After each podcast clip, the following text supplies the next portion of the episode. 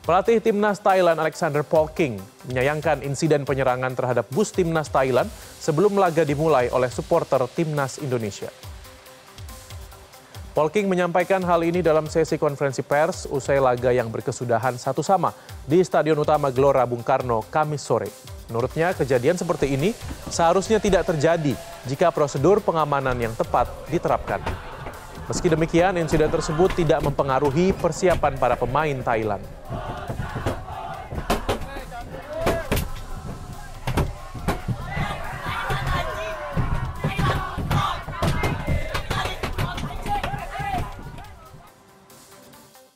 Just uh, sad to see that. Nah? That should not happen. I mean, we have to keep focus on the game. What what we did. I'm not saying that this affect us, but yeah, we we should have uh, better organization in that. Nah?